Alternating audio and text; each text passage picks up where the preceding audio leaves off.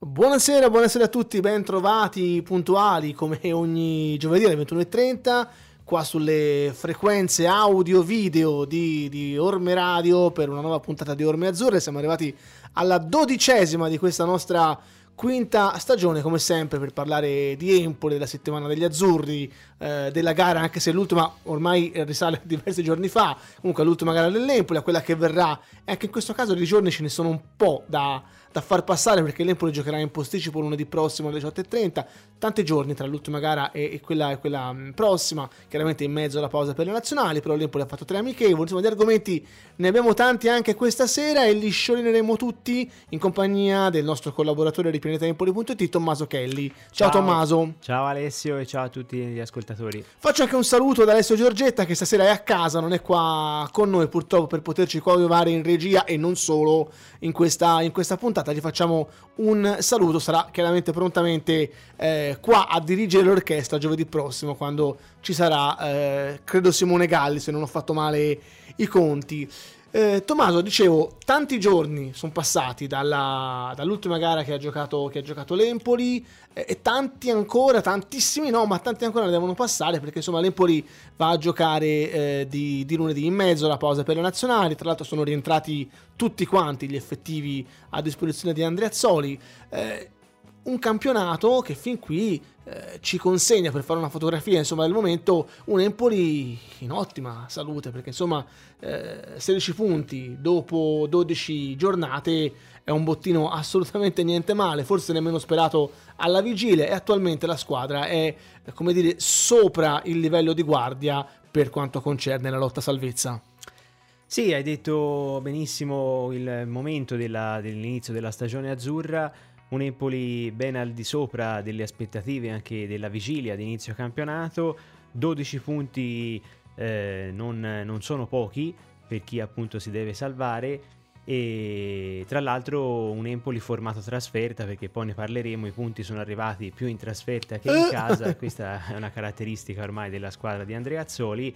E comunque un Empoli come ha detto anche in salute dal punto di vista fisico perché sono state positive le prestazioni degli azzurri in, eh, nelle ultime gare giocate, anche se ormai l'ultima risale al 5 due, novembre. Due settimane al 5 fa. novembre. Si va dal 5 novembre al 22 novembre. Pensa, eh sì. era un anticipo in quel caso, è un posticipo in quest'altro. In mezzo, come detto, la pausa per le nazionali. Quindi il lasso di tempo si è veramente dilatato in maniera forse, forse, un po' troppo in questa maniera. Forse un po' troppo, anche perché poi non a caso poi sono stati organizzati dei test. Eh, ben tre. Ben tre ben per tre. cercare di spezzare, come disse anche Andrea Zoli dopo la, la, gara con il Perugia di spezzare la monotonia degli allenamenti perché poi la squadra deve ritrovare il ritmo ed è anche un modo per dare minuti a chi ha giocato esatto e poi, poi, è chiaro che è un'amichevole anche se giocata contro squadre di categoria inferiore come è successo oggi poi ve lo racconteremo contro, contro il Prato e comunque ti mette di fronte un avversario che ha voglia di giocare la sua partita, che ti crea un'opposizione sicuramente più incisiva rispetto magari a fare l'allenamento eh, tradizionale tra compagni di squadra. Sì, o in famiglia o con la primavera o con altri, sono comunque squadre professioniste o comunque di serie D come poteva essere quella di oggi in cui hai modo di dimostrare eh, o provare cose fatte negli allenamenti o in vista anche del prossima gara ufficiale degli azzurri. Quindi Com- sono 90 minuti che comunque servono per, per mettere minuti nelle gambe. Con tra l'altro la gara, ehm, quella giocata in questo caso sabato scorso contro il Perugia eh, sul campo centrale al Castellani, con un Perugia che ci ha messo anche seriamente in difficoltà, trovando un pareggio nel finale, ma un pareggio a mio avviso meritato per quello che abbiamo visto in campo, con un Empoli sì, in quel caso privo, eh, ripeto, di tutti tutti nazionali, ma con un Empoli che ha dovuto faticare non poco, ha dovuto aspettare l'inserimento di Cutrone per poter trovare il gol, con forse un Lamantia e in particolar modo un Mancuso che non appaiano così, così brillanti. Sì, sì, è vero. Eh, primo tempo con il Perugia mh, abbastanza sottotono, poi nel secondo tempo la gara si è un po' accesa e, e tutte e due le squadre volevano dimostrare appunto quel qualcosa o comunque cercare di portarla a casa.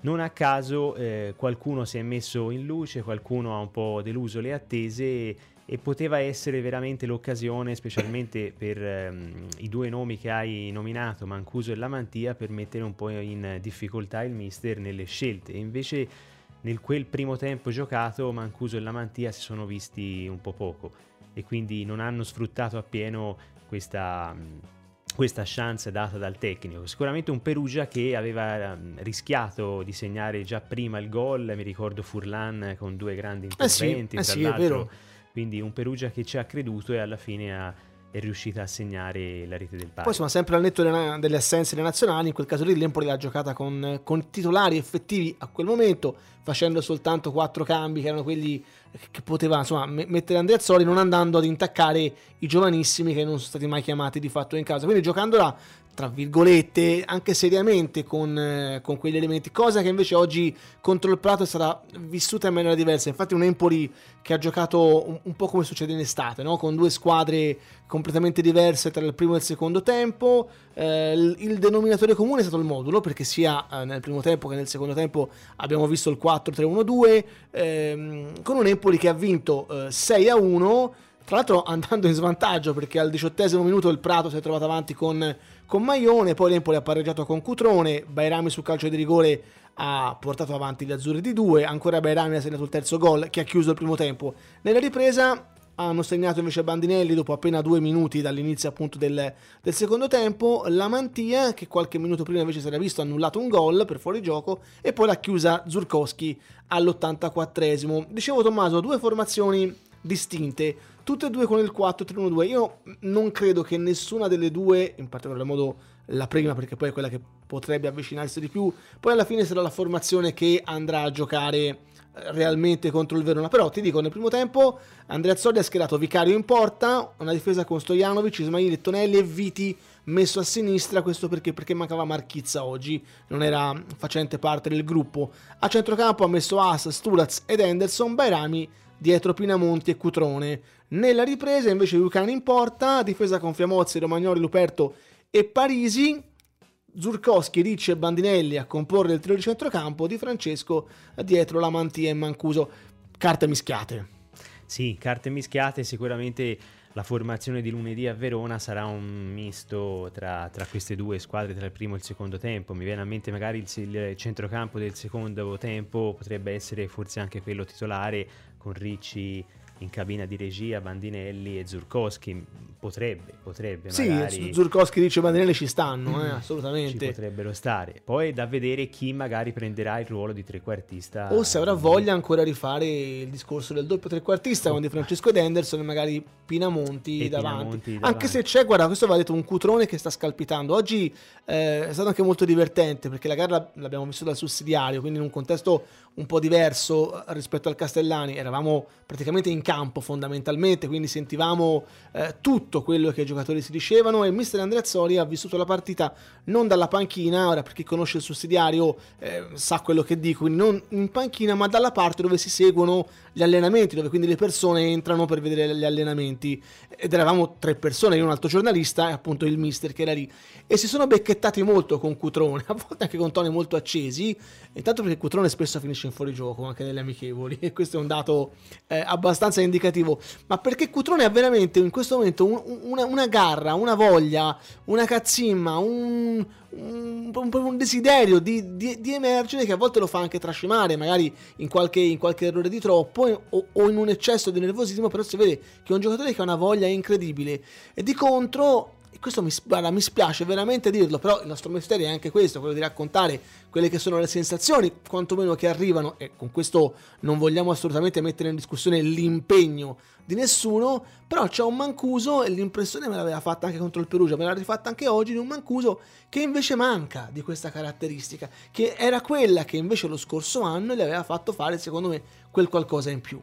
Sì, guarda, oggi non, non, ho visto la partita, però la partita, l'ultima amichevole con il Perugia, ho avuto eh, e poi avevamo avuto anche la stessa sensazione dopo quella gara, mentre un Cutrone che era entrato con grande voglia, grande rabbia, tra l'altro aveva segnato un bel gol sabato con il Perugia. E, e, l'esultanza dice tutto, e eh, l'esultanza è un amichevole fondamentalmente. Appunto, dimostra appunto la, la, la, voglia di fare che poi a volte magari esagera, porta un po' avere troppo. Però si vede che questo c'ha il fuoco dentro, proprio si vede. Sì, sì, ha il fuoco dentro, ha voglia di far bene, sa che è una grande chance la, la, la, chiamata di Empoli di quest'anno. Di contro, appunto, in quel primo tempo, come ho detto prima, Mancuso l'ho visto veramente un po' sottotono. Non, non ti dico rassegnato, però come se fosse un po' triste de- anche della situazione, secondo me.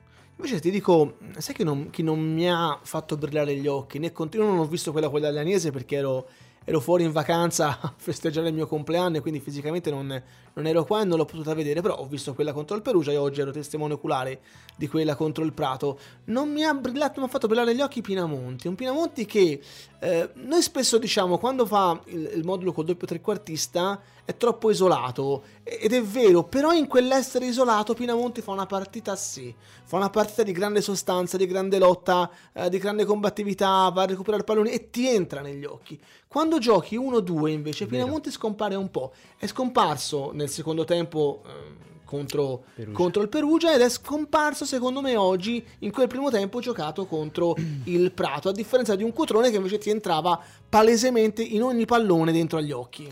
Sì, questo è un altro dato che sta, sta emergendo. Quando Pinamonti è il terminale offensivo. No, questo solo... lo dico, sai perché? Perché negli ultimi giorni ho sentito un po' di discussione legato anche alla nazionale eh, sulle scelte di Mancini, ma se, se chiama Scamacca può chiamare Pinamonti. Io dico una cosa, calma con Pinamonti. Pinamonti sta facendo molto bene, eh, sta dimostrando che in Serie A ci può stare alla grande, sta dimostrando di poter a volte anche reggere il reparto da solo, però poi, ripeto, ti, ti lascio la parola, però poi non fa tanti gol, perché non fa tanti gol, perché non è un bomber che sta facendo tanti gol, e quando giocano 1-2, mm, insomma, insomma. Sì, per assurdo dico Pinamonti forse è più importante per la squadra che per fare gol, perché nelle precedenti partite abbiamo visto quanto ha aiutato, magari essendo il terminale offensivo da solo, quanto ha aiutato magari la squadra con quel fisico, con quei movimenti nel tener palla o nel cercare appunto di far guadagnare metri alla squadra. E è vero, va visto anche con coppia, magari una, quando Andrea Zolli farà l'1-2 davanti, eh, in queste ultime uscite si è dimostrato un po' più in difficoltà.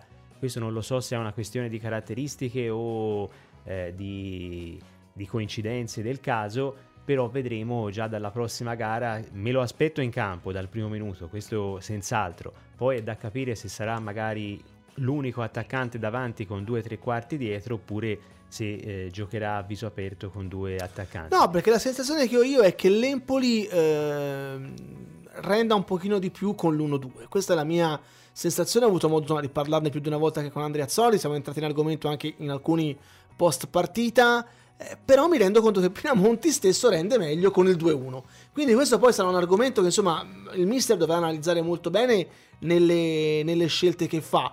Eh, torno su un, su un, concetto statistico che tu avevi già accennato, poi insomma, l'abbiamo eh, ribadito anche oggi su pianetempoli.it, sciorinando un po' un po' di numeri facendo la fotografia a questo momento eh, del, del, campionato, anche perché un quarto di stagione se n'è già andata, quindi insomma siamo adesso ver- veramente nella parte centrale di, di, questa, di questa Serie A 2021-2022, che è quella della divisione dei punti, una classifica importante, una classifica che, che fa piacere leggerla, vederla, la media punti è, è ottima, perché mh, mm, lo sappiamo, l'abbiamo detto diverse volte, eh, per salvarsi basta il punto a partita, che con 38 ci si salva in carrozza, veramente deve succedere una catastrofe per andare in Serie B con 38 punti, però eh, tu guardi l'andamento dell'Empoli fuori casa e vedi una squadra da zona europea, perché soltanto 4 squadre fuori casa hanno fatto meglio dell'Empoli, tu guardi il tabellino, il bilancio dell'Empoli in casa e vedi che soltanto il Genoa ha fatto peggio di noi, quindi saremmo retrocessi direttamente guardando a quelle, a quelle gare. Eh, il mister eh, adduce sempre alla casualità, no? mm, questo eh, è un dato che per lui non è molto significativo, poi chiaro che fa fede quello, quello complessivo, però qualcosa secondo me succede no? quando, quando giochi in casa.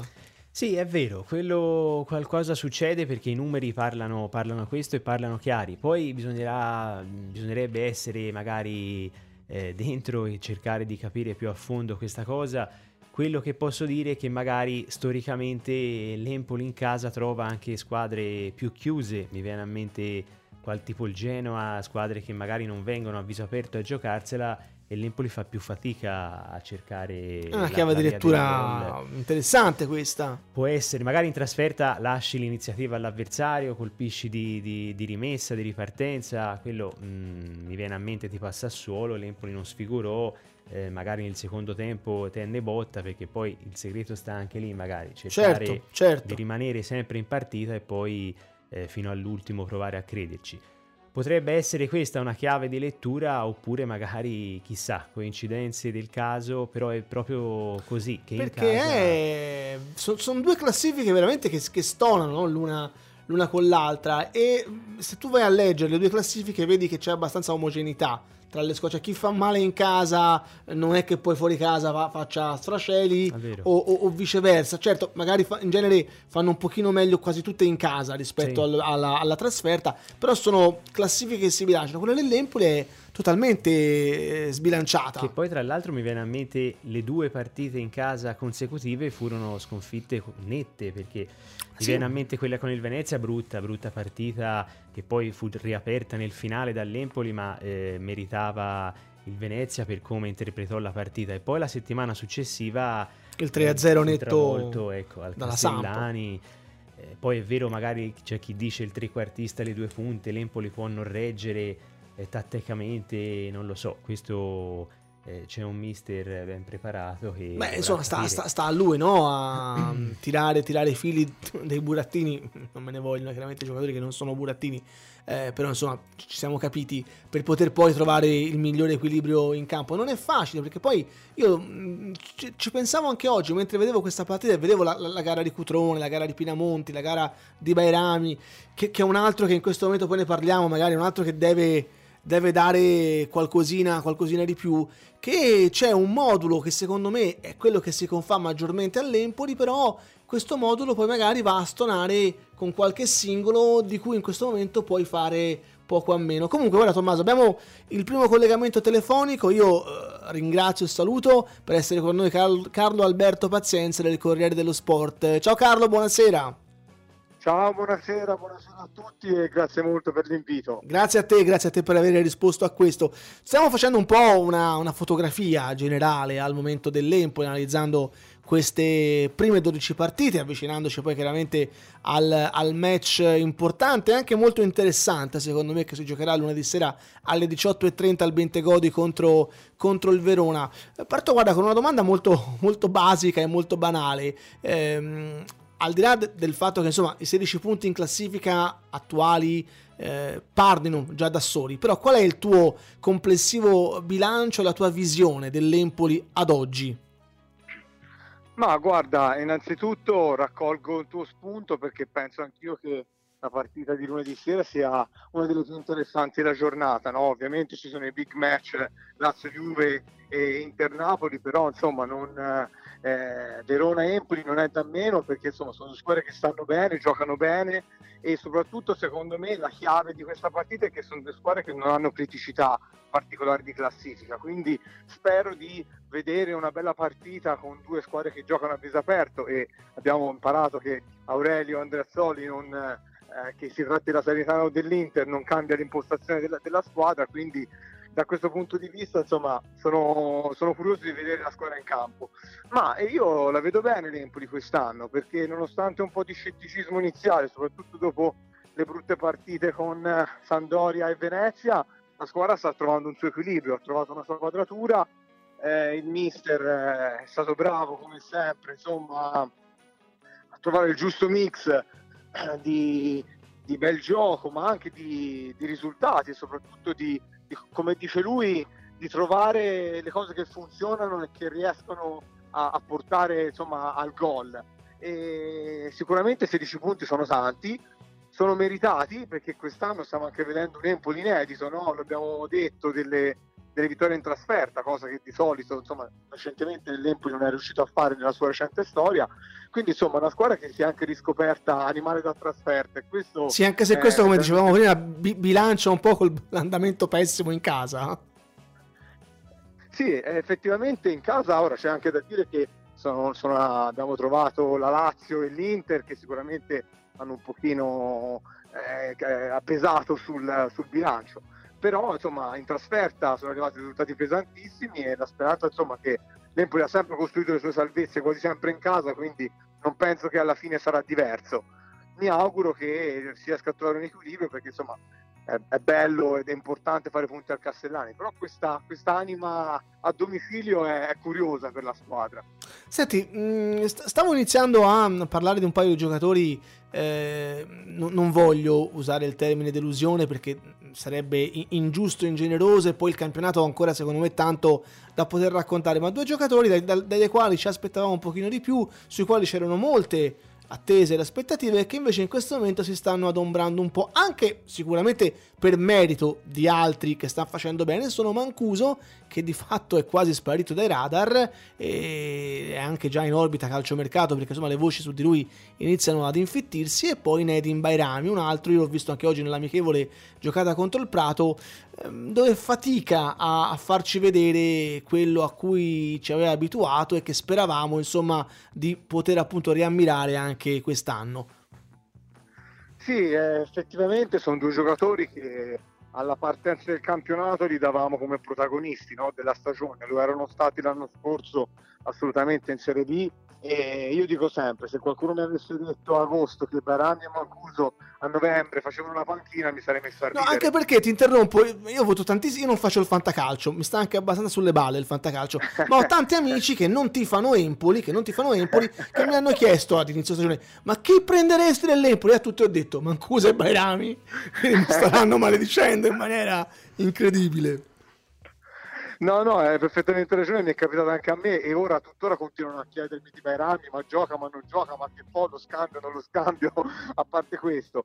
Eh, beh, sicuramente eh, penso che alla, alla base di, di, queste scelte di Andreazzoli ci sia un motivo tattico e di equilibrio, nel senso che stiamo vedendo un Empoli che è una squadra molto duttile, è una squadra che preferisce giocare con centrocampisti che sono anche trequartisti e che sono mezzali e mezze punte o seconde punte che vengono incontro e si fanno dalla palla.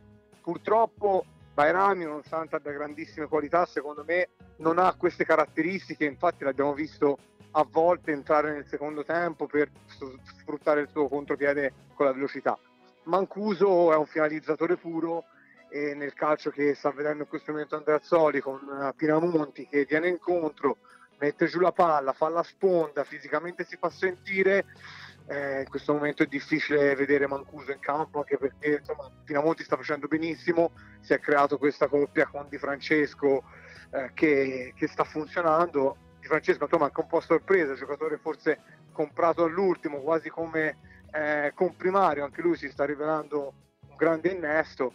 è un peccato perché anche io, anche io ero convinto che Mancuso giocasse tanto e invece anche insomma quello che fitta la redazione di calciomercato.com sembrano delle, delle voci sulla sua possibile cessione al Monza, vedremo. Eh, sarebbe un dispiacere, ma capisco anche il giocatore se vuole giocare è giusto che abbia un palcoscenico che, che, che gli dia la possibilità di valorizzarsi. Sicuramente la Serie B Mancuso ha fatto vedere di essere un grande giocatore da Serie B. Ti faccio una domanda secca, invece il giocatore che ti ha maggiormente impressionato e perché no sorpreso?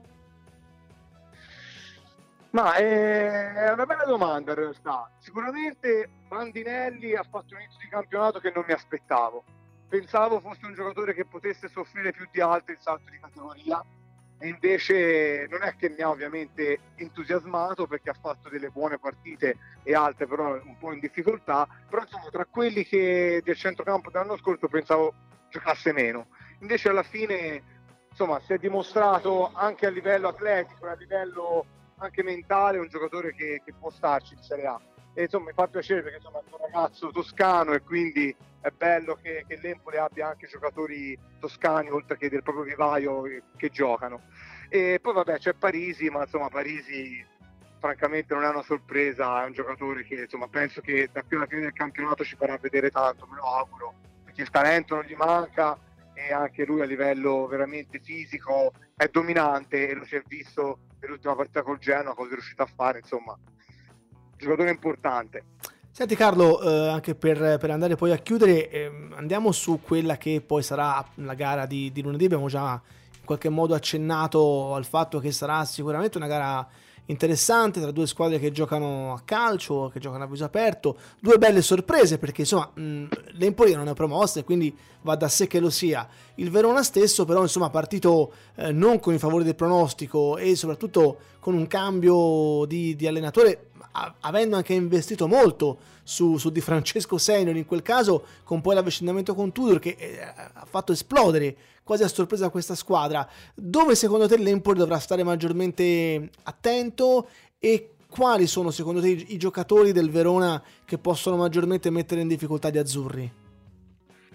Ma allora guarda, proprio oggi ho avuto modo di parlare con un collega di Verona e lui mi ha detto che eh, il, il, cambio di marcia ovviamente c'è stato con l'allenatore perché eh, Tudor eh, praticamente ha ripreso in mano il lavoro fatto da Juric che è stato straordinario a Verona ed è, e si è rimesso a fare le cose che il Verona faceva già da due stagioni, quindi grande intensità, grande gioco sulle fasce e, e ritmo molto alto anche nel pressing sono sicuramente tutte caratteristiche che secondo me possono dare fastidio all'Empoli. L'abbiamo visto quando gli azzurri hanno trovato squadre che pressavano alto, anche il Venezia è riuscito a metterci in difficoltà. Però insomma penso che l'Empoli sia un po' per, quello che è il suo stato di forma, sia anche perché eh, in trasferta sta dimostrando comunque di, di avere numeri e di avere anche gli approcci sempre giusti, sono convinto che potrà fare una buona partita. Poi difficile dire un risultato perché magari finisce 0-0, però mi aspetto una partita aperta e con tante occasioni da gol perché tutte e due le squadre modo mentale sono libere. Una sconfitta non, non, non creerebbe problemi, una vittoria addirittura le proietterebbe in zona Europa perché la Fiorentina che ha 18 punti è praticamente settima e quindi è lì. Esatto. E, mi piacciono, del Verona mi piace molto Faraoni, penso che sia un giocatore che è un po' arrivato tardi, tra virgolette, a fare grandi prestazioni in Serie A, ma secondo me è un ottimo giocatore. E, insomma, adesso c'è Simeone Simeone che come, come, vede la porta... eh sì, è il solito è rinato, sì. La mette dentro, quindi sicuramente è un giocatore da, da tenere d'occhio. E, insomma, che i due trequartisti Baracca e Caprari. Barak un po' meno sorpresa perché ha fatto bene l'anno scorso Caprari insomma è rinato. E insomma il Verona è in fiducia vengono da una serie importanti risultati visto che nelle ultime partite hanno battuto eh, la Juve hanno battuto la Lazio hanno pareggiato il Napoli quindi una squadra che vola sulle dell'entusiasmo. Però penso che l'Empoli non, non sfigurerà ecco e mi auguro insomma una prestazione come sa fare la squadra nella sua maniera e sono convinto che una buona partita riuscirà a farla. Ce lo auguriamo di cuore anche noi. Carlo, io ti ringrazio tantissimo, eh, buon lavoro e magari ti aspettiamo poi prossimamente qua in studio con noi. Grazie mille a Carlo Alberto Pazienza, grazie ancora, buon lavoro. Molto volentieri, grazie a voi per l'invito, buona serata e ci vediamo presto allo stadio. Ciao Carlo. Ehm, sì, giustamente mm, Carlo stava riepilogando un po' lo score eh, delle ultime gare del Verona lo stavo guardando anche io, Verona non perde da, 5 part- 4 partite consecutive, dopo aver perso a Milano giocandola contro il Milan 3-2, ha vinto 4-1 con la Lazio, ha pareggiato a, Verona, a Udine pardon, 1-1, ha battuto la Juve 2-1 e ha pareggiato a Napoli, tra l'altro giocando, finendo in 9, 1-1. Insomma, sono numeri che non è che te, te li inventi così, eh, questi. Tra l'altro, eh, la partita Parte, partendo con tre sconfitte, eh perché il Verona ha partito 2-3 col Sassuolo, 1-3 con l'Inter e 0-1 col Bologna. Sì, sì, sì, con l'esonero appunto di Di Francesco dopo tre giornate. Poi Tudor... Eh, Poi battendo la Roma di Mourinho. Appunto, che c'era già Tudor. Infatti il Verona in casa è un, è un rullo compressore perché se vedi le ultime quattro in casa ha battuto appunto Roma, Lazio, Juventus e Spezia. Quindi segnando anche molto. E poi la partita che hai rammentato di Milano, non scordiamoci che eh, il Verona al sessantesimo conduceva 2-0 assolutamente, assolutamente. Poi il Milan ha fatto una Milan grande poi sta rimonta. bene in questo momento, forse Però, sarà eh, più in forma del campionato. È comunque andata a Napoli contro il Napoli che sta battendo diversi record, se l'è giocata e ha pareggiato, quindi è un Verona trasformato, come ha detto appunto il collega, dalla cura Tudor eh, e, i numeri lo stanno dimostrando. Poi, poi, poi sentiremo, sentiremo, il collega di Verona che magari ci saprà dire qualcosa anche di più preciso e magari di, di, di più, eh, come dire, anche veritiero no? rispetto a, alle scelte che la, che la, società ha fatto eh, andando a pescare questo Tudor. Io non ti nascondo che quando che quando ho, ho, ho letto, insomma, con dispiacere per Di Francesco, perché poi insomma è una persona a cui noi siamo sempre molto legati e quindi ci dispiace quando purtroppo ha un, ha un, un dispiacere, un insuccesso sportivo. Però quando io ho letto Tudor, non ti nascondo, ho, fa, ho fatto una mezza risata, perché ho detto ma questi vanno dalla padella alla brace.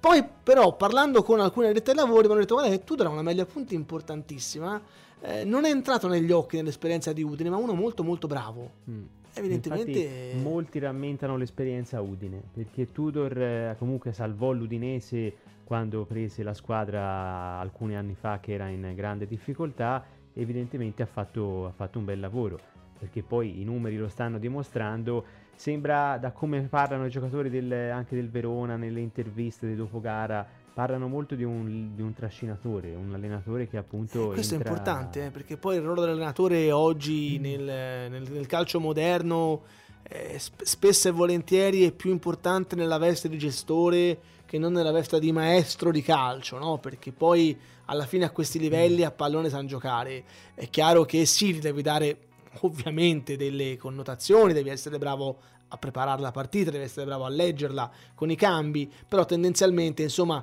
è, è nell'entrare non nella testa, nelle motivazioni. Io eh, rimanendo nel, no, nel, nostro emisfero Empoli, un concetto che abbiamo espresso penso ormai un miliardo di volte, la gente sarà anche stufa di sentirlo, è, insomma, è, è l'Empoli della, della gestione eh, Bucchi, Muzzi, Marino, la stessa squadra più o meno la prende Dionisi e stravince il campionato. Eh sì. lì è, è, il manico eh, che fa la differenza.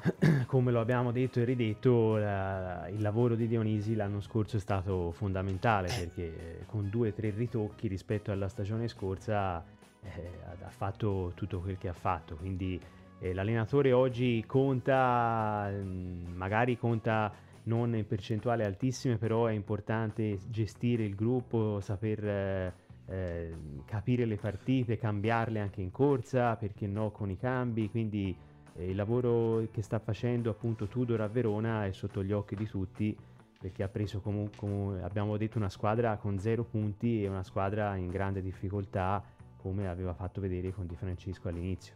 Ora, la Roma, per esempio, in un momento non proprio entusiastico, però sentivo eh, qualche settimana fa, anche un mesetto fa, eh, un'intervista a Pellegrini della Roma, che insomma, un grandissimo giocatore, e diceva, gli chiedevano di Mourinho, quindi com'è lavorare con Mourinho, come Mourinho in panchina, e lui mi è rimasta impressa questa frase, lui diceva, noi ci, ci giriamo, vediamo che c'è in panchina lui, e questo ci dà già una, una, botta di adrenalina non da poco. Quindi questo sta a significare che poi insomma eh, l'allenatore quando, quando, è anche un po' mental coach, come Mourinho sappiamo che è uno dei, dei, dei massimi esponenti da questo punto di vista, fa, fa, la differenza. E poi ognuno ha la sua filosofia, perché anche Andrea Zoli in questo è molto molto bravo, però Andrea Zoli è uno poi molto pacato, durante la partita a volte quasi sembra non esserci, no?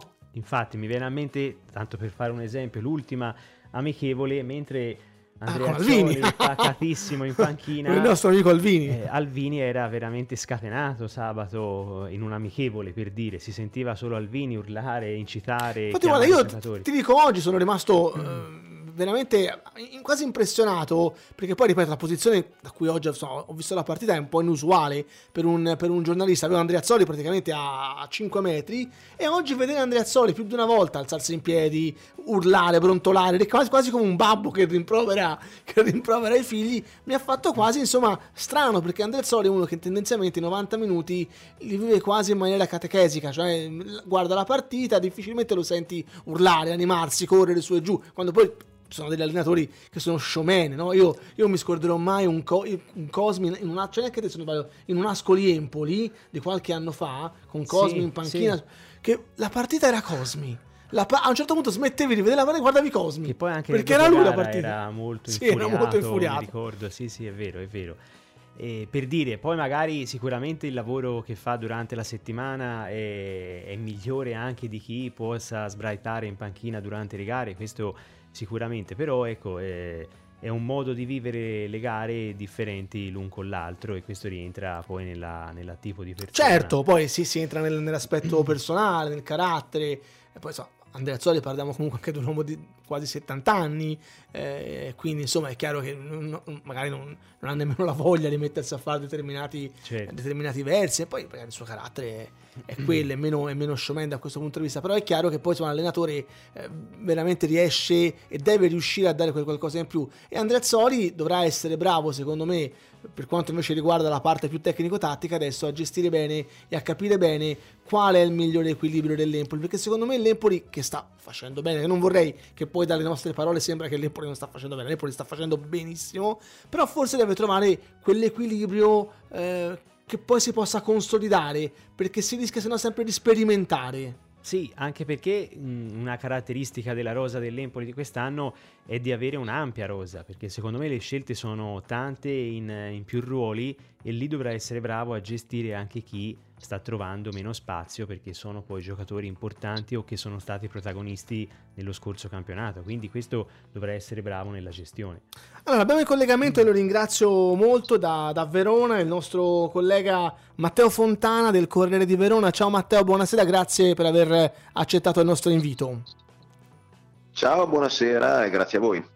E allora mm, con te ci proiettiamo inevitabilmente nel match che si giocherà tra un po' di giorni, perché poi è, è in posticipo di lunedì alle 18.30, tra l'altro un cioè, giorno secondo me non ideale per seguire il calcio, ma vabbè, qui potremo aprire un dibattito che non finisce, che non finisce più.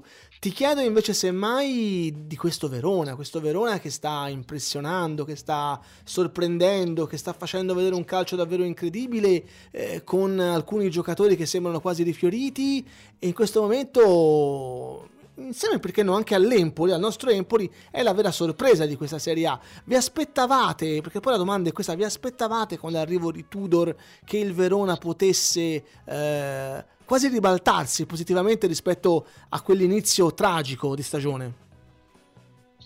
Ah, sicuramente si è andati ben oltre le più grosse aspettative, dico una cosa piuttosto ovvia perché eh, detto che la rosa del Verona di per sé ha degli indubbi valori e delle qualità. Ehm, ed è altrettanto vero che l'inizio era stato deludente eh, nei risultati, ma ci sono anche dei momenti di calcio, era mancato però la continuità nel corso delle gare con l'esempio di Francesco. Eh, poi però c'è un cambio di marcia imponente, impetuoso, con uh, davvero anche insomma, le statistiche parlano chiaro, se per una squadra che segna di più eh, in Italia, ma anche per quello che riguarda i principali campionati europei. Eh, Giovanni Simeone un attaccante eh, micidiale in, in, totale stato di grazia. Ci sono eh, eh poi eh, tra l'altro Gianluca Cappari, eh, Tony Barak, eh, Miguel Veloso che adesso che ha ritrovato la, la, la condizione sta meglio è davvero eh, sempre più il trascinatore della squadra. Quindi Verona che ci sta andando, sta andando tutta, sta andando molto, andando molto bene e non c'è dubbio che faccia fare con quella che è poi la stagione del tempo, il tempo essendo tra l'altro non è promosso e volendo uh, fare un raffronto è più rivelazione l'Empoli di quanto lo possa essere il Verona, sono entrambe però eh, davvero delle, delle situazioni di, di, due squadre eh, che meritano attenzione, ma non solo per quelli che sono i risultati, anche per quelle, sono le, quelle che sono le impostazioni, le scelte tattiche che vengono fatte dai due allenatori che, che eh, davvero hanno, hanno, aggiunto idee alla, alla, Serie A, in questo momento lo stanno facendo e penso che potranno continuare a farlo. In questo senso lunedì è davvero uh, un incrocio interessante a prescindere per, per quello che è il contesto della gara. Senti Matteo, intanto ti chiedo se riesci a spostarti un po' perché non ti sentiamo benissimo, anche se abbiamo compreso tutto quello che hai detto, ma non ti sentiamo benissimo. La, la, la, la, la linea non è, non è, ottimale, quindi se riesci magari un po' a spostarti e trovare una tacca, una tacca in più, come, come si dice. Pensiamo, vediamo un attimo. Ecco, se, sembrerebbe già meglio. Ecco, se fosse la distanza, ecco un attimo, eh, scusa. Figurati, anzi, grazie, gra- grazie mille. Ehm. La mia curiosità è questa, però, quando eh, è stato annunciato Tudor, qual è stata la reazione della piazza? Io eh, faccio mea culpa, ho detto vai, il Verona va dalla padella nella brace e una forse già in Serie B. Ah, insomma, quello allora, innanzitutto è una scelta che è stata fatta dopo tre giornate di campionato, quindi eh, in, una, in quel momento tutto era recuperabile, non era una scelta della, della disperazione. Eh, secondo Tudor, eh, se guardiamo i risultati che ha ottenuto in Italia, comunque sia, ci sono due salvezze d'accordo, vero, in, vero, a, a stagione in corso con l'Udinese, poi una, invece un'annata in cui è stato allontanato da Udine, dopo fra l'altro non aveva neanche iniziato malissimo, ha avuto però un tracollo in due gare con dei passivi pesantissimi, con, eh, in particolare con l'Atalanta, Bergamo 7-1, poi quattro reti incassate dalla, dalla Roma alla Dacia Arena, quindi in realtà forse anche eh, nella considerazione generale è un tecnico sottovalutato che viene dall'esperienza con eh, la Juventus da secondo ed è comunque poi anche una come figura di, di, di, di uomo di calcio beh, è bene ricordare che si tratta di un, di un giocatore, un giocatore o un allenatore che eh, è stato ai massimi livelli, ecco, certo, è stato con la Juventus, è stato con la colata. Quindi sicuramente, ecco, quello che posso dire è che, e, ripeto, nessuno si attendeva che mh, potesse avere questo impatto, però c'era la fiducia in un rilancio anche perché davvero con, con Eusebio Di Francesco la squadra si vedeva come dire che arrivava a un certo punto, aveva appunto, dicevo prima, aveva proposto anche delle prestazioni eh, a, a, a, tratti, più o meno ampi tratti, eh, buone, convincenti, eh, poi c'è una fragilità difensiva.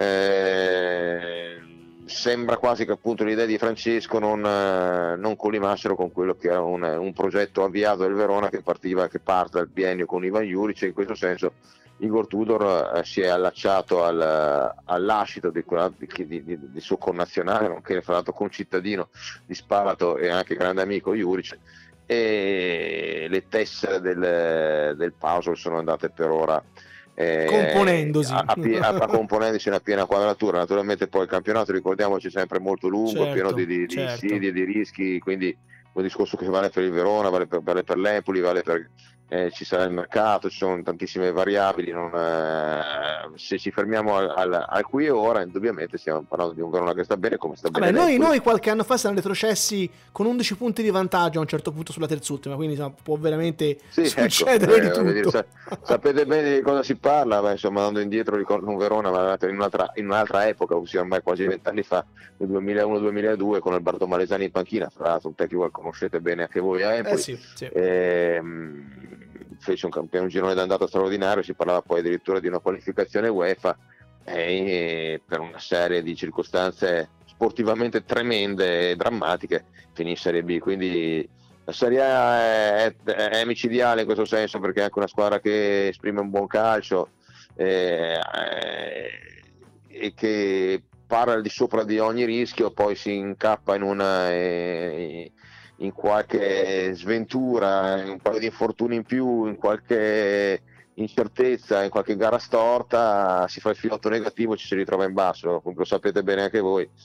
E quindi voglio dire, niente trionfalismi, la salvezza è da cogliere per, sia per il Verona che per l'Empoli, quindi un passo alla volta sicuramente è molto meglio avere 16 punti certo, che averne 6, certo, questo certo. voglio essere lapalissiano o banale, ma così è. è. Così. Senti, ti fa una domanda al mio collega Tommaso Kelly. Senti, sì, ciao, grazie. buonasera. Eh, per ciao. quanto riguarda il, la lotta a salvezza, pensi che il mercato a gennaio possa essere determinante per alcune squadre? Possa spostare magari un po' gli equilibri di alcune che sono in difficoltà in questo momento? Eh, il mercato è sempre, le risposte le dà sempre. È chiaro che uno guarda e si vede una classifica con il Genoa molto in basso, pensa al cambio di proprietà che c'è stato eh, e vai a ritenere che eh, ci saranno degli interventi sostanziosi in, eh, durante il mercato invernale. Questo potrebbe cambiare volto a una delle formazioni che sono in basso come pure il Cagliari, è, che, che, già fra l'altro ha una rosa qualitativa eh, ed è sorprendente però il valore auditivo che sia in questa condizione eh, c'è da attendersi che verrà messa mano alle, alle, casse del club ulteriormente per tirarla fuori da, questo, da, questa palude molto profonda in cui si è cacciato. Quindi facciamo il nome di due, di due squadre che sono quelle magari di, di, di un blasone più evidente e, e che sono laggiù e poi tutto può accadere, ecco perché eh, si possono rafforzare anche lo Spezia, ma tutti quelli che sono dietro, se, se, sapranno fare le scelte giuste, possono avere una spinta diversa e questo è a maggior ragione eh, induce a pensare che si debba procedere con grande calma quando si valuta quello che è il tragitto del Verona e anche dell'Empoli e quindi anche per intenderci meglio eh, vietato togliere, pensare di togliere in, queste, in questo momento anche minimamente il piede dell'acceleratore visto che si sta andando bene bisogna spingere il più possibile per, eh, per fare punti e per creare già un bel margine. Non dico da gestire, ma per quando arriverà eh, il periodo eh, inevitabilmente capita eh, delle vacche magre, ecco, naturalmente sperando che non ci sia, però insomma, statisticamente eh sì, a, a, arriva, bene, arriva. Eh. senti Matteo, ti faccio questa domanda che spesso mi fanno colleghi delle altre squadre quando appunto giochiamo contro, mi dicono chi toglieresti alla nostra squadra? Ecco, se tu potessi togliere un giocatore all'Empoli, chi toglieresti all'Empoli magari nella gara di lunedì sera? Ah, c'è più di qualche giocatore, a parte in attacco abbiamo Pinamonti che finalmente ha iniziato a dimostrare quel valore che gli è sempre stato accreditato, anche il valore monetario, fra l'altro. Eh sì, dire. eh sì, eh sì. Eh, facilmente Zurkowski, insomma, ci sono giocatori che stanno facendo bene, naturalmente. Eh, sì, io, io, dico Zurkowski in questo momento, eh, per, com'è, per, quelle, per, per, come ha avuto, per, la continuità anche di rendimento, per come sa incidere eh, a tutto campo ecco, in quelli che sono gli equilibri dell'Empoli. Eh, ma devo dire che è una squadra che comunque ha, de, ha, ha, dei buoni valori complessivi e soprattutto da anni lavora bene sul, in termini anche di, di, di, progetto, di progetto tattico. Certo, è stato quel passaggio vuoto della mancata promozione del, di, di, del 2020, ma anche un contesto che purtroppo ben conosciamo, quello pandemico che ha cambiato tante troppe cose, ma per il resto, insomma, da, da, da quello che è la gestione di, di, di Aurelio e Andreazzoli, poi che, eh, ci fu una retrocessione che sicuramente fu eh, che non meritava quell'Empoli, ecco, ma eh, le cose andavano come andarono, poi c'è stato, arrivato Dionisi, è tornato Andreazzoli, c'è una, una ma l'Empoli lavora bene, lavora bene da tempo e quindi sa trovare tanti giocatori anche di qualità e costruirseli anche in casa con la pazienza come deve fare una società che ha le disponibilità economiche anche dell'Empoli, certo, quindi certo. questo è un fatto fondamentale, l'aspetto aziendale. Ecco.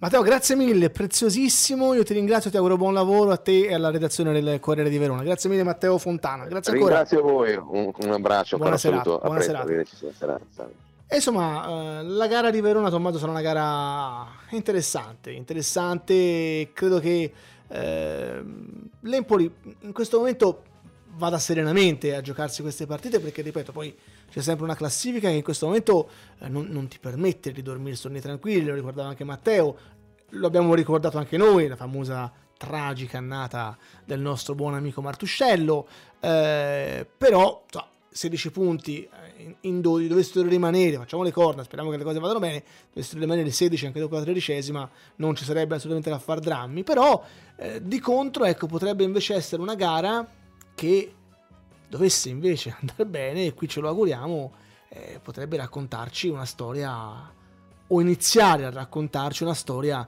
totalmente diversa.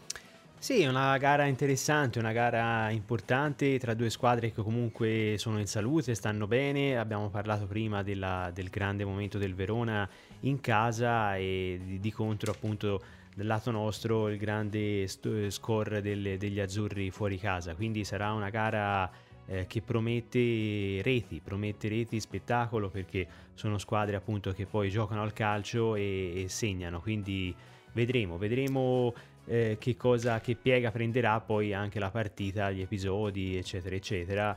Però ecco, come hai detto te, due squadre in questo momento secondo me senza affanni di, di classifica o tensione per, per, punti da recuperare. Ecco. Con tra l'altro un giocatore, eh, poi ti chiedo tu che toglieresti nel Verona, però c'è un giocatore che sta facendo veramente, veramente molto, molto, molto bene. Mi fa anche piacere da questo punto di vista. Un giocatore che sembrava quasi potesse invece giocare ad Empoli quest'anno, che è Niccolò Casale, che sta facendo la Serie A. Il Verona lo ha trattenuto e lo ha trattenuto a ragione. È vero, è vero e tra l'altro sta giocando con abbastanza continuità, comunque sta anche entrando a volte dalla panchina per difendere il risultato, buone sono Fa le più il centrocampista Sì. che il difensore quest'anno. Sì, è vero, è vero. Poi con, con Tudor eh, probabilmente lo sta vedendo in quel ruolo lì. Però le prestazioni sono buone, infatti si parla un po' già di Casale negli addetti ai lavori come giocatore importante eh, di quest'anno. Noi l'abbiamo visto lo scorso anno, spesso come centrale nelle gare in cui ha giocato, dimostrando appunto di essere un giovane. Comunque si tratta comunque ancora di un giovane promettente e, e ben sta figurando appunto anche in Serie A in, a Verona. Però tu, tu dovessi togliere un giocatore a loro, chi toglieresti? Forse Eh, Simeone. La risposta è Eh, banale. scontata, Simeone, in questo dai. momento è scontata. Anche se, anche se c'hanno questo Barak che sta facendo molto Sì, bene. Eh. Barak, ma poi sono Il giocatore diversi, cieco sta sì. facendo molto bene. Ma mi viene a mente anche Caprari, che comunque è un giocatore che sta, sta tornando a essere il Caprari ammirato anni fa in Serie A. Quindi, ma anche a centrocampo mi viene a mente, come ha detto Veloso, che comunque è un giocatore di esperienza. Un giocatore Anche Faraoni esperto. sta facendo bene. Faraoni, sì, sì, è vero. Anche mm, La- Lazovic è un signor giocatore insomma in Serie A ci sta bene di mestiere. Eh, Di giocatori, insomma, ce ne sono, ce ne sono e sicuramente in questo momento il giocatore È sta Simeone. facendo il Simeone sta bene. Simeone. Simeone sta bene, si stanno mangiando le mani a Cagliari. Eh sì, Sicuramente, perché poi visto l'andamento del Cagliari. eh, che poteva far molto comodo, Eh, perché poi eh, Simeone eh, in questo momento la sta buttando dentro come pochi in Italia e poi che siano momenti annati d'oro, questo però il giocatore si è integrato alla perfezione e sta segnando a raffica. E per la gioia, per la gioia insomma, di tutti gli sportivi, di tutti gli amanti del calcio, di tutti i lettori di Planetempoli.it, tra poco più di un mese sarà nuovamente calciomercato. Abbiamo iniziato no, a, a già addentrarci, abbiamo già iniziato a fare anche alcuni articoli perché le prime voci iniziano ad arrivare ed è chiaro che i campanelli d'allarme in questo momento suonano soprattutto su quei giocatori eh, che si pensava avessero più spazio, che non ce l'hanno, che rischiano magari anche di, di- di essere un po' insoddisfatti, per così dire, su tutti. Capofila in questo momento è Leonardo Mancuso.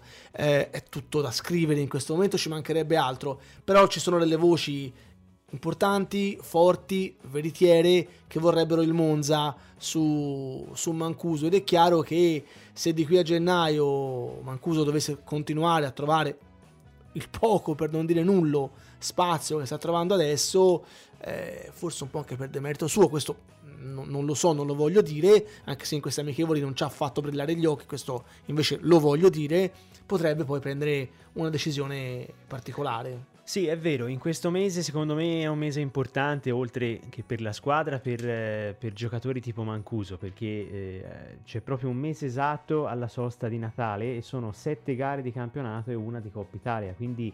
eh, tra l'altro contro il Verona tra l'altro Coppa contro Italia il Verona, gara secca a Verona. 15 eh, dicembre, sì. 15 dicembre.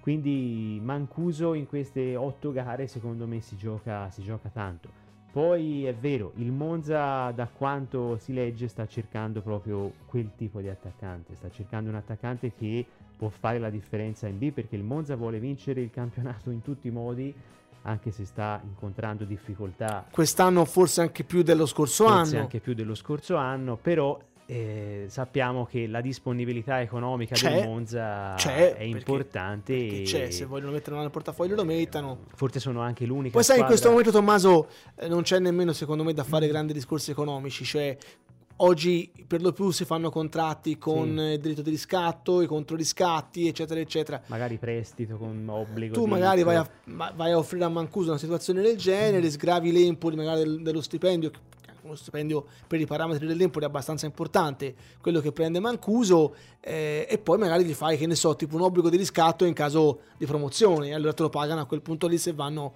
se vanno in Serie A. Non- poi alla fine grandi, grandi manovre economiche non me le aspetto, più che altro qui si, secondo me si ragionerà su quelle che sono eh, le motivazioni e la volontà del, del giocatore. Con un Empoli che per filosofia, questo va detto, non trattiene mai nessuno contro la propria volontà. Infatti, sopra- prima di tutto bisognerà capire appunto lo stato d'animo, la volontà di, di Mancuso, perché se magari fosse attratto da, da una chiamata magari in Serie B, sappiamo anche il valore del giocatore perché per la Serie B è un signor giocatore, sicuramente l'Empoli non, non tarperà le ali, ecco, a, visto che in avanti quest'anno c'è una grande abbondanza. Certo, eh, le voci però sono al momento anche su altri giocatori, perché anche lo stesso Lamantia, che come Mancuso sta trovando pochissimo spazio, anche secondo me eh, sulla Mantia c'è da fare un ragionamento molto diverso, perlomeno a livello mentale, eh, che non su Mancuso, perché credo che Andrea eh, sapesse più o meno a quale tipo di destino sarebbe andato incontro restando ad Empoli in questa stagione. Mancuso, secondo me, invece pensava di essere il titolare di questa squadra. Poi dopo il gol segnato con la Juve a maggior ragione. Appunto, lì secondo me ha raggiunto il, l'apice del massimo momento di Mancuso in Serie A per poi appunto sparire nelle gare successive. Quindi, insomma, mentre la Mantia lo sapeva che sì. sarebbe stata un'alternativa e che forse di spazio ne avrebbe avuto poco. Ha quelle caratteristiche poi di Pinamonti, eh? non scordiamoci che la Mantia ha certe caratteristiche che solo Pinamonti magari ha per struttura fisica, infatti in alcune ispezioni abbiamo visto anche in campionato la Mantia entrare per sostituire proprio Pinamonti, mentre Mancuso eh, lo, magari ci sono anche altri tipi di giocatori che possono fare quel ruolo, Di Francesco stesso può fare la seconda punta, il tre quarti, Cutrone, quindi per Mancuso eh, in questo momento è davvero difficile trovare il posto se non dimostra come eh, può farlo negli allenamenti o nelle amichevoli che però invece non ha fatto vedere in queste ultime uscite. Sulla Mantia sembra esserci ancora quel Benevento che così fortemente lo voleva, lo voleva in estate. Vedremo anche in questo caso se i Sanniti saranno bravi e volenterosi nell'affondare. Io non credo che partiranno tutti e due, però credo che uno dei due partirà. Eh, ho questa certezza. Sì, non tutti sono, e due, ma uno dei due sono d'accordo. sicuramente sì. E poi, e poi qualche sirena timida per il momento e suona anche intorno a, a Bairami, anche se su Bairami eh, c'è eh, la grande fiducia, ancora c'è la speranza chiaramente da parte del club che il giocatore torni a far vedere quello che si sperava che anche quest'anno avesse potuto far, far vedere. E poi c'è anche un discorso magari strategico perché tu Mancuso e la Mantia li puoi tranquillamente eh, cedere in Serie B.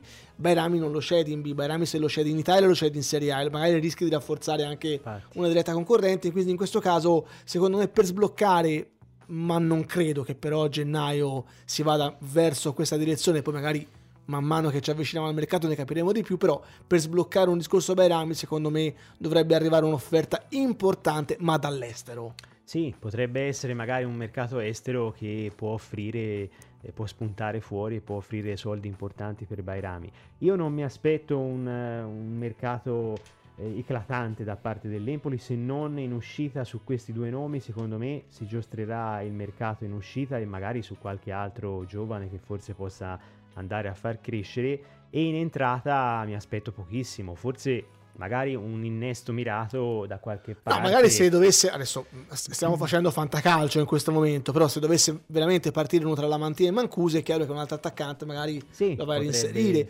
Poi sicuramente mi aspetto una cessione di Damiani, io so che già diversi club di Serie B si stanno muovendo, stanno prendendo informazioni, anche alcuni di club di alta Serie C vorrebbero portare Damiani, Damiani non, non, sta giocando, non lo puoi tenere, era infortunato, lo volevi certo. rimettere tu in sesto, adesso sta bene, non lo puoi però tenere sei mesi a fare lo spettatore. E poi un altro giocatore, così chiudiamo un po' il cerchio, che potrebbe rischiare di eh, fare le valigie dopo sei mesi è Ismaili. Ismaili è un giocatore che sta convincendo il giusto e l'onesto, l'Empoli in difesa è coperto, anche lì comunque si potrebbe andare a fare un innesto di un giovane magari da un mercato di una categoria inferiore, Ismaili potrebbe essere un altro partente. Sì, potrebbe, potrebbe essere questi nomi. Siamo sui condizionali eh, in questo momento, manca un mese poco più. presto perché poi faranno secondo me la differenza tanti fattori, le richieste dei giocatori, le offerte, le eventuali e anche le sette partite che ci sono da giocare, perché non scordiamoci che mancano appunto sette gare di campionato e poi si vedrà anche la classifica, si farà un primo bilancio con, eh, tra la società e Andrea Azzoli per capire se c'è davvero la, la possibilità di cogliere un'occasione sul mercato di gennaio. Prima di, di, chiudere voglio ricordarvi che martedì prossimo torna al Castellani la Youth League, ovvero la Champions League delle formazioni primavera. Si giocherà il match di ritorno tra Empoli e Stella Rossa. Ricordiamo che a Belgrado è finita 1-1, eh, ricordiamo ancora che il gol in trasferta non vale più, quindi insomma l'Empoli deve vincere sul campo per poter qualificarsi. In caso di, di pareggio, qualsiasi risultato emerga dallo 0-0 al 7-7, si va direttamente ai calci di rigore. Da domani saranno in vendita i biglietti per poter assistere a Empoli Stella Rossa, biglietti che per gli abbonati costeranno soltanto 5 euro euro dovrebbero aprire soltanto il settore di tribuna. Se non vado eh, errato comunque su pianetaempoli.it trovate già tutte le informazioni altrimenti il biglietto intero costa 10 euro lo potete fare all'Empoli Store lo potete fare all'Unione Clubs Azzurri lo potete fare da internet su vivaticket.com e si giocherà se non vado errato alle eh, 19 alle 19 ripeto martedì 23 al Castellani Empoli Stella Rossa. Chi può venga. Contro il Domzale c'era già un buon numero di spettatori.